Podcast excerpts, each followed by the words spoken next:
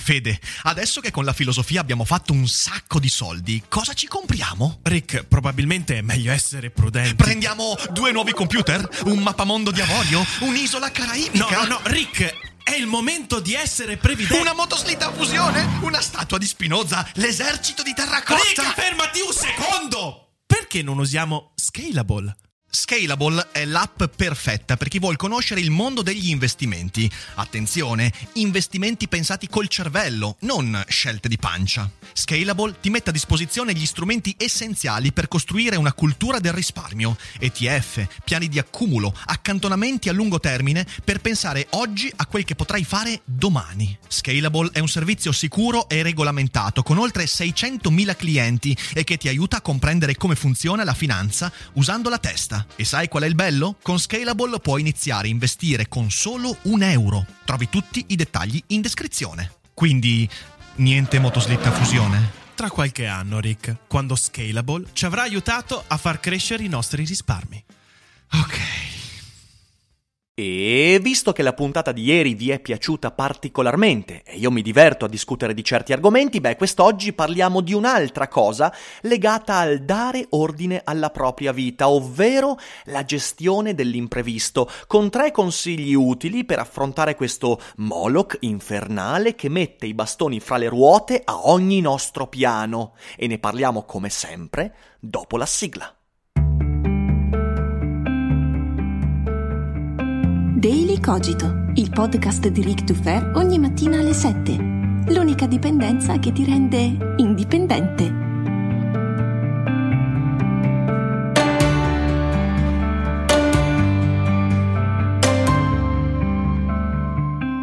Ciao a tutti e bentornati per questa nuova puntata di Daily Cogito, l'unico podcast che ti permette di svegliare il cervello prima di tutto il resto, perché se non svegli il cervello, come fai a uscire dal letto?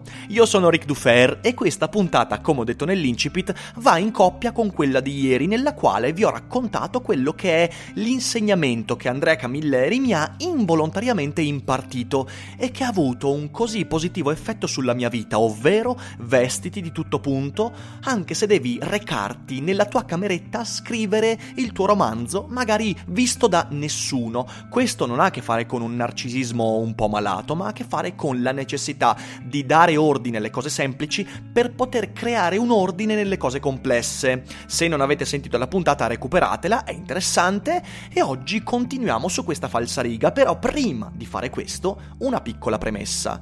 Quando io do questi consigli, io non faccio il life coach, cioè non cerco di dirvi come far funzionare la vostra vita, perché io non vi conosco e voi siete ognuno diverso dall'altro e siete diversi da me. L'unica cosa che posso fare, ed è il motivo per cui limito questo tipo di episodi, è dirvi cosa funziona per me e quello che devi fare tu che mi ascolti, eventualmente prendere alcuni spunti e sperimentarli nella tua vita per vedere se questi funzionano. Non è detto che funzionino, anzi sicuramente non funzioneranno nel modo con cui funzionano per me, ma magari qualche strumento è utile anche per te. Quindi prendete tutto quello che dirò cum grano salis, non come oro colato, mi raccomando.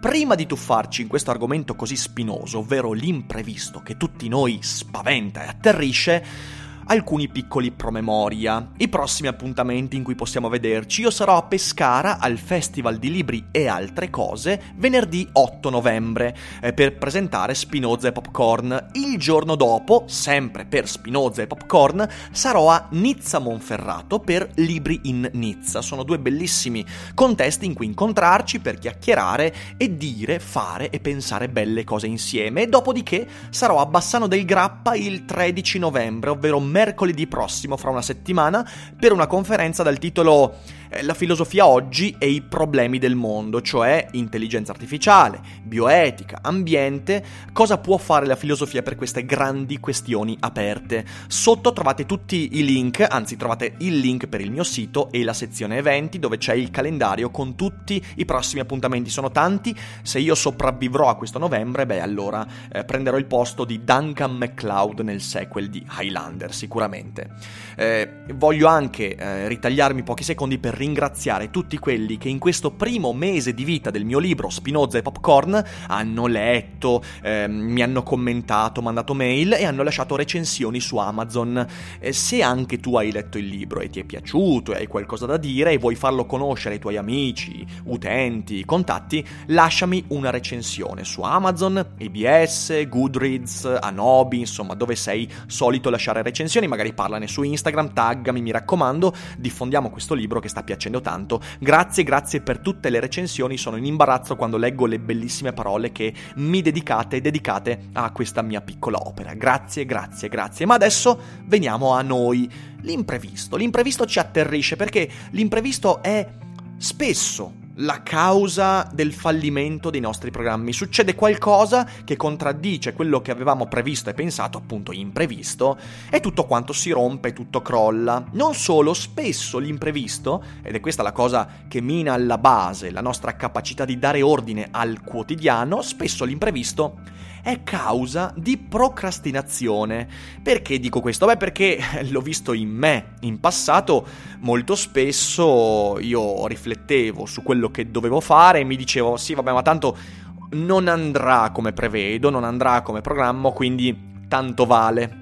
Quante volte succede? Sappiamo che l'imprevisto arriverà Perciò è meglio o non fare nulla, e quindi lasciarsi andare a una tarassia che ci ammuffisce il cervello, e questo è molto male, oppure sapendo che arriverà l'imprevisto evitiamo di farci programmi, e anche questo è molto male perché, come abbiamo detto ieri, insomma, darsi un programma è un tentativo di dare ordine a quello che devi fare, ordine al caos, alla casualità, e questa è una cosa molto importante. E io in passato gestivo malissimo l'imprevisto, soprattutto quando lavoravo eh, nel, nel campo della gestione finanziaria e via dicendo, quindi prima di fare il mio progetto di divulgazione filosofica e culturale, a volte capitava che io avessi un'agenda strapiena, stracolma, straripante, ecco che un cliente, magari importante, su cui io ho investito delle aspettative, disdice un appuntamento e in quel momento cosa succede? Succede che crolla l'intera agenda. Perché? Perché l'imprevisto non solo mi crea un buco in un'agenda perfetta e assolutamente ben strutturata, ma mi butta giù anche emotivamente, quindi l'imprevisto ha a che fare anche con le aspettative e quando noi usiamo le aspettative per allontanare il pensiero dell'imprevisto, beh, stiamo usando le aspettative in modo estremamente negativo e deleterio, ma di questo parleremo, ne abbiamo già parlato in passato quando abbiamo discusso delle aspettative, però è un argomento che sicuramente ritornerà perché perché è una cosa che mi chiedete anche molto spesso, come faccio a gestire le mie aspettative in ambito lavorativo, anche sentimentale e via dicendo. Eh, la mia risposta primaria è non lo so, ti posso dire come le gestisco io e un giorno vi racconterò come le gestisco io. L'imprevisto quindi è una cosa molto molto negativa quando non abbiamo un pensiero che ci permetta di affrontarlo, quindi una sorta di programma per prevedere l'imprevisto, perché è questo eh, quello che vorrei raccontarvi. I consigli che vi darò, che sono, ripeto, i metodi con cui io cerco di limitare i danni, eh, sono dei consigli che cercano di creare una struttura nella quale inserire l'imprevisto, come se l'esistenza dell'imprevisto fosse inevitabile anche nel momento in cui l'imprevisto non dovesse verificarsi. Questo è molto molto importante, è come se dovessimo inserire l'imprevisto nel nostro programma di vita, di studio, di lavoro. E questo sembra una contraddizione perché come fai a prevedere l'imprevisto? E invece, come vedrete, è proprio questo che va fatto. Allora i tre consigli per la gestione degli imprevisti, cioè i modi con cui io gestisco gli imprevisti, sono i seguenti.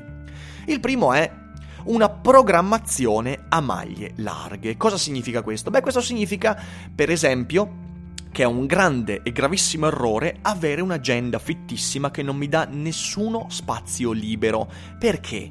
Perché quando, ad esempio, accade qualcosa di piccolo che mi costringe a prendere un'attività che avevo previsto per il mattino e a spostarla nel pomeriggio, perché l'imprevisto non è soltanto che il cliente disdice l'appuntamento, se parliamo di un lavoro per esempio in cui ho a che fare con il pubblico, può avere a che fare anche con eh, un cliente che mi dice guarda eh, stamattina non posso, mm, mandiamo avanti di due ore eh, il nostro appuntamento e in quel momento se io ho un'agenda fittissima mi toccherà eh, fare delle scelte, quindi un out-out, o vado da uno o vado dall'altro, e quindi cosa posso fare? Quindi è un grave errore perché in realtà l'agenda iperfitta è il modo perfetto per, per, crollare sotto il peso di un imprevisto. Perciò io devo avere una agenda, una programmazione a maglie larghe, ovvero devo inserire spazi per le cose che non posso pianificare.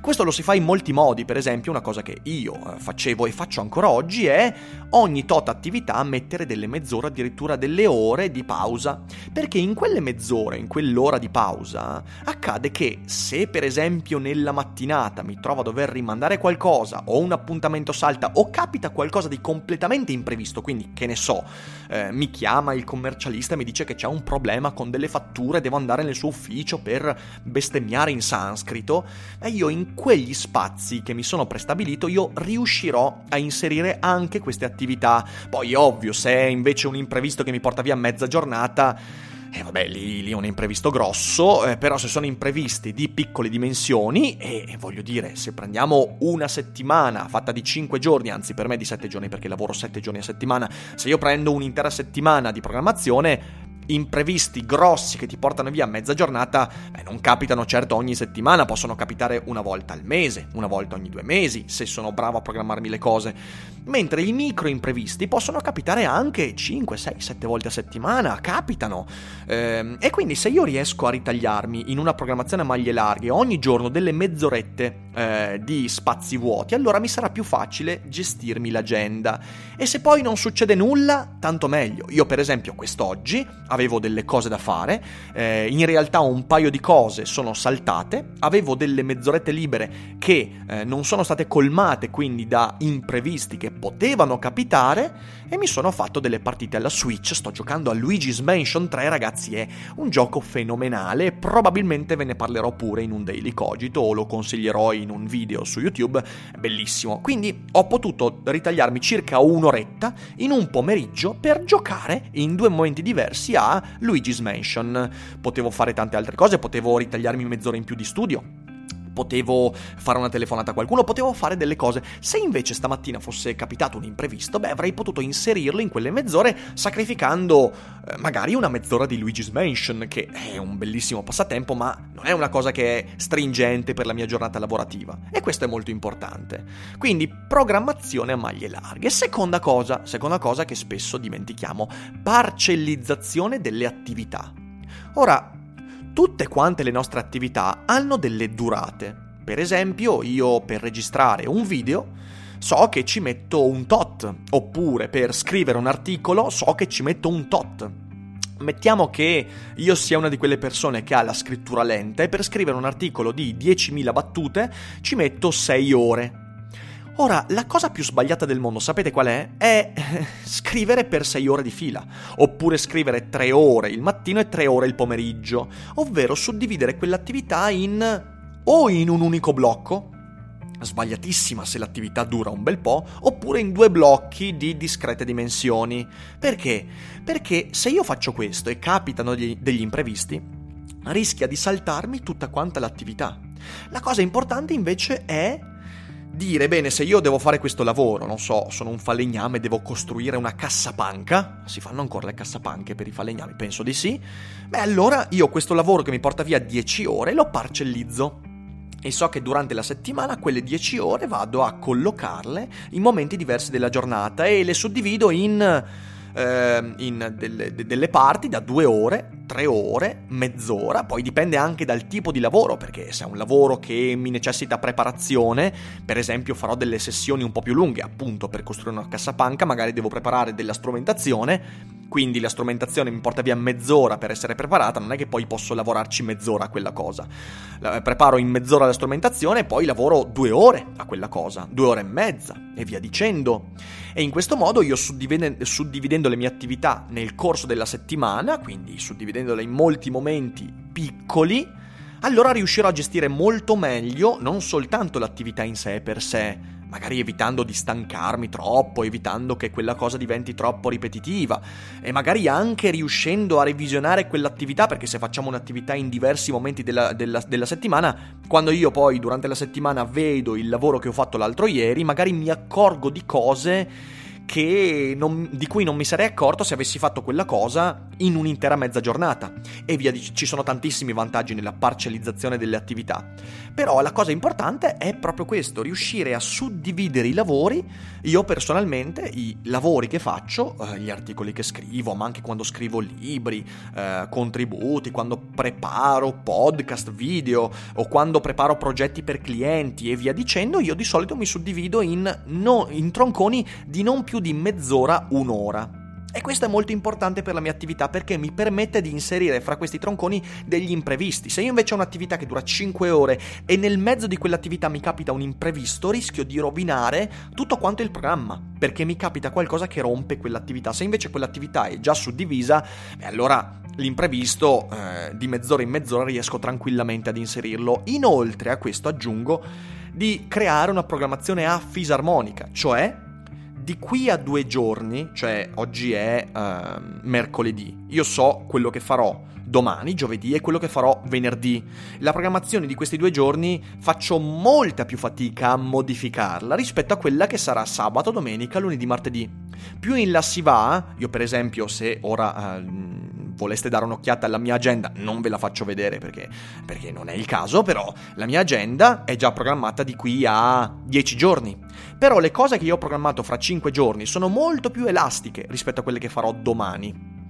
È molto più difficile che un imprevisto riesca a modificare in modo sensibile la mia programmazione di domani, è molto più facile che invece lo faccia per una programmazione fra 5 giorni. E via dicendo, quindi programmazione a fisarmonica, più vicino sei all'oggi, più stringente la programmazione, però sempre mantenendo quello che dicevo prima, cioè dei buchi, degli spazi per inserirci gli imprevisti. Mi raccomando, questo è molto importante. Le maglie diventano sempre più larghe mano a mano che andiamo avanti nel tempo.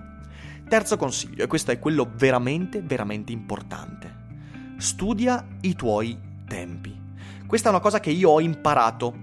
Tutto il lavoro va a puttane quando io non so quanto tempo impiegherò per fare una cosa la conoscenza di sé, che è eh, quella cosa che ha fatto della filosofia la filosofia, conosci te stesso, quella cosa lì passa inevitabilmente per la comprensione dei propri ritmi, per il rispetto del tempo che tu necessiti per fare qualcosa.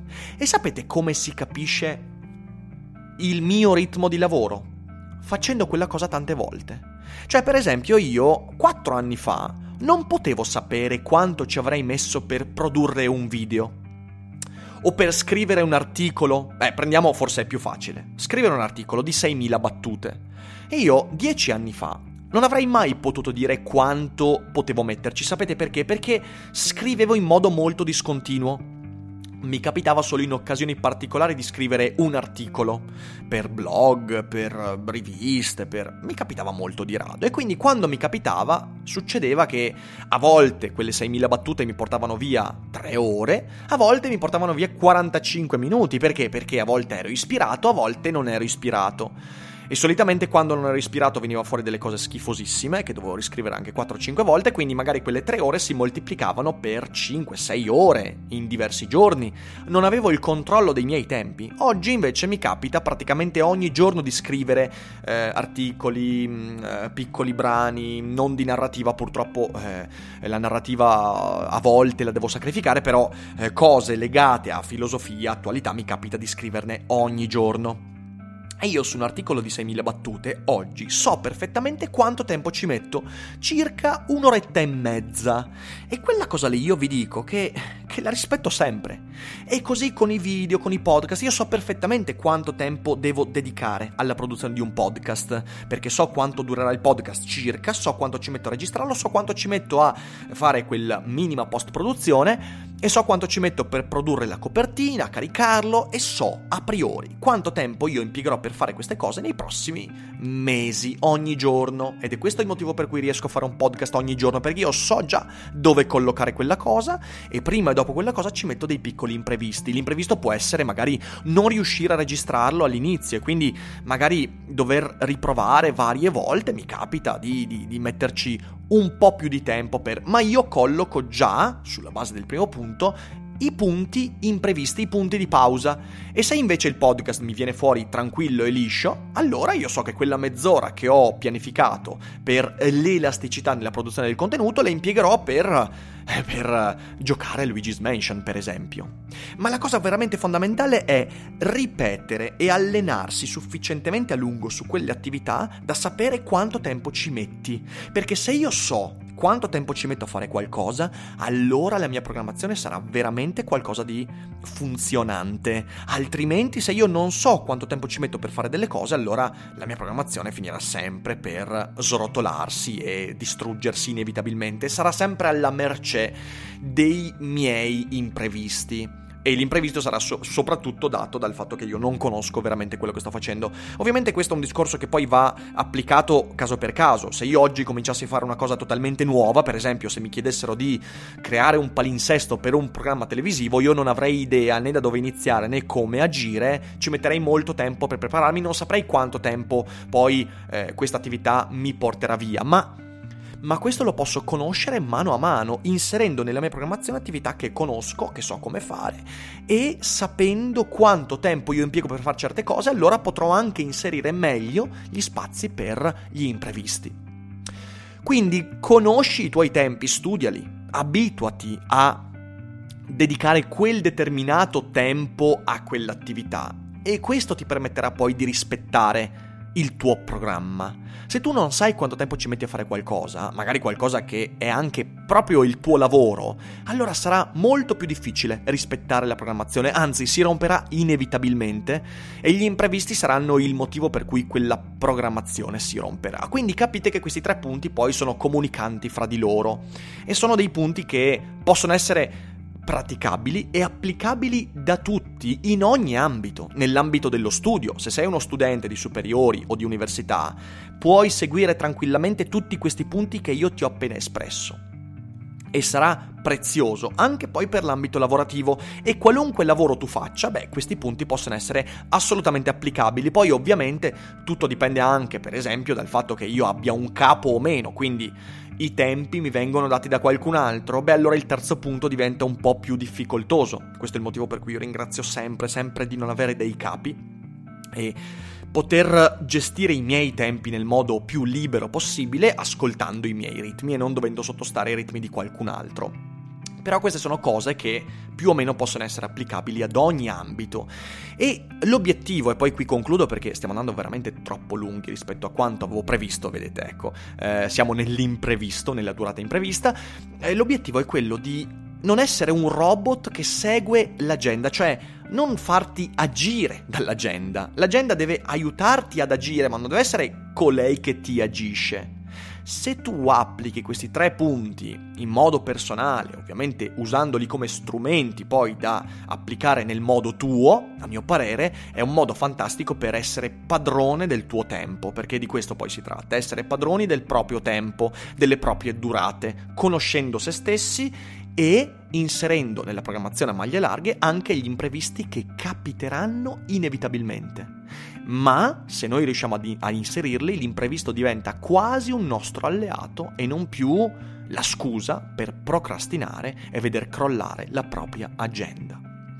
Spero di aver dato degli spunti utili. Ovviamente spero di non aver creato dei discorsi troppo astratti. Ho cercato dove ho potuto di mettere degli esempi e ripeto, la cosa importante è poi usare queste cose come strumenti, quindi personalizzarli e scartare le cose che non fanno per me e magari usare a mio modo le cose che mi sembrano funzionare. Ditemi con un commento quali sono i vostri modi invece, sono curioso di sentire e vi ringrazio come sempre per l'ascolto, diffondete Daily Cogito, fatelo conoscere a tutti quanti, ai vostri amici, colleghi, capi, eh, animali domestici e via dicendo e anche i vostri fantasmi, mi raccomando, visto che parliamo di Luigi's Mansion. Io adesso torno a giocare a Luigi's Mansion così mi diverto un po' e prima di cena vi abbraccio tutti, vi ringrazio per l'ascolto e non dimenticate mai che non è tutto noia ciò che pensa.